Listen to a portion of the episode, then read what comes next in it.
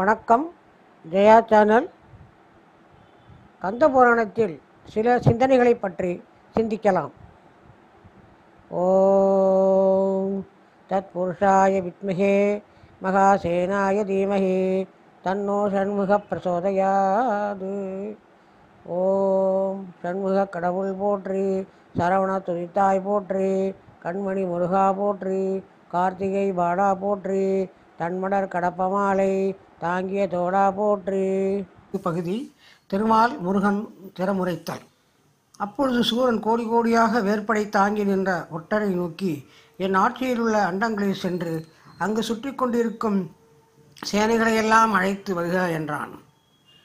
திறமுரைத்தல் அசுரர் வரத்திற்கு பெரியவர், மாயத்திறத்தில் பெரியர், உரத்தீர் பெரியர், ஊக்கத்தீர் பெரியர், சிரத்தீர் பெரிய, சீற்றத்தீர் பெரியர், கரத்தீர் பெரியர், காழநீர் கொடியர். இது தகைய சேனைகளை கண்டதும் இந்திரனும் மாணவரும் அஞ்சி நடுங்கி கவலை கொண்டார்கள். இந்திரன் துலப மாலை அணிந்த திருமாலை நோக்கி, முதல்வனே, வன்மையும் கொடுமையும் வாய்ந்த அசுரராகிய இருள் நீங்கி ஒளிவருவதில்லையோ? வானவர் கடுஞ்சிறை நின்றும் விடுவடுமாறு இல்லையோ? பெருஞ்செல்வத்தை இழந்த நமது துன்பம் தொலைமாறு இல்லையே. திருவாய் மலர்ந்தருக என்று வேண்டினான். அப்பொழுது திருமால் வானவர் வேந்தனாகிய இந்திரனது வருத்தத்தை அறிந்து பேசலுற்றான். வானவர் வேந்தே, கேள். காலமாகவும் காலம் கடந்தவனாகவும், கர்மமாகவும் கர்மம் அற்றவனாகவும், உருவமாகவும் உருவம் அற்றவனாகவும், குணங்களாகவும் குணங்கள் அற்றவனாகவும், உலகமாகவும் உலகம் அல்லாதவனாகவும் உள்ள ஆதியற்ற மூலப்பொருளாய வள்ளலே ஆறுமுகம் கொண்டு அருள் புரிய வந்தார். அவரே பிரம்மனாக நின்று உலகத்தை படைப்பார். என் வடிவத்தில் அமைந்து காப்பார். சங்கரன் வடிவத்தில் தோன்றி அழிப்பார். மின்னுருவப் போல் வெளிப்படுவார். அவர் தம் திரு உருவத்தை விரித்துரைத்தல் மறைகளுக்கும் அரிது.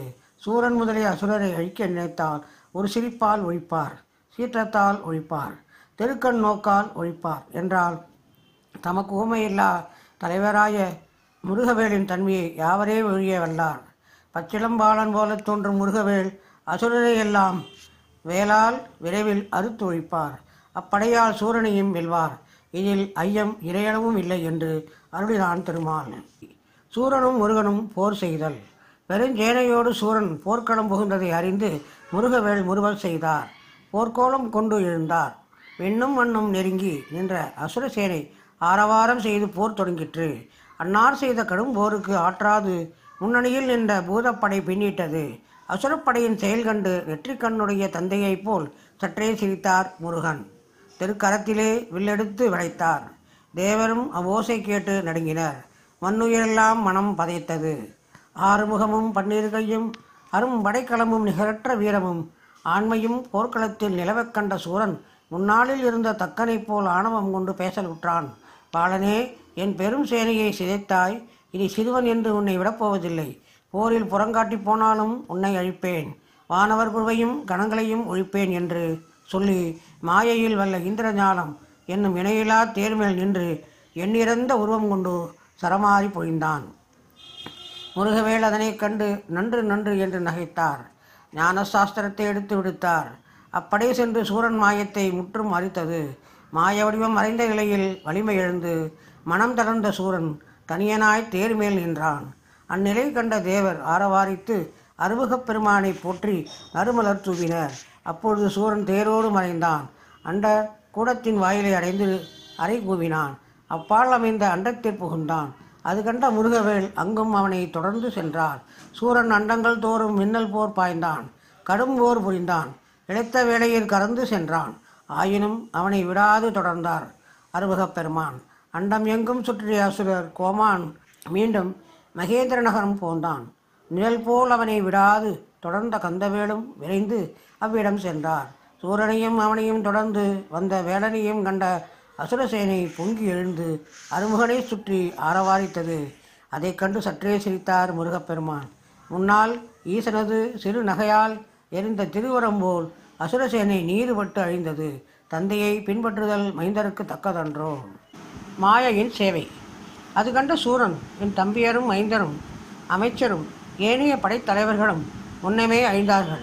அளவிறந்த சேனையையும் இன்று குமரன் கொன்றான். யான் தன்னந்தனியனாய் நின்றேன். இனி செயற்பாளது யாது என்று கருதி பெருமூச்செறிந்தான். அன்னையாகிய மாயையை மனத்தில் நினைத்தான். உடனே அவள் வந்து தோன்றினாள்.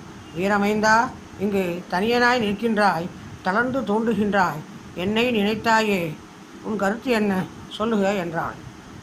அப்பொழுது சூரன் மாயையை நோக்கி, தாயே, இதுவரை நிகழ்ந்த போரில் என் வீரத் தம்பியர் விழுந்தார், மைந்தர் மாண்டார், அமைச்சரும் அழிந்தார். யான் ஒருவனே எஞ்சி நிற்கின்றேன். இறந்தவரெல்லாம் மீண்டும் உயிர் பெற்று எழுதல் வேண்டும். அதற்கு ஓர் உபாயம் கூறுக என்று வேண்டினார். மாயை அது கேட்டு நகைத்து, அப்பா சூரனே, பன்னிரு கரங்களோடு விளங்கும் பரமனை பாலன் என்று நினையாதே. அவன் வேற்படையால் நீ விரைவில் விழுந்துடுவாய்.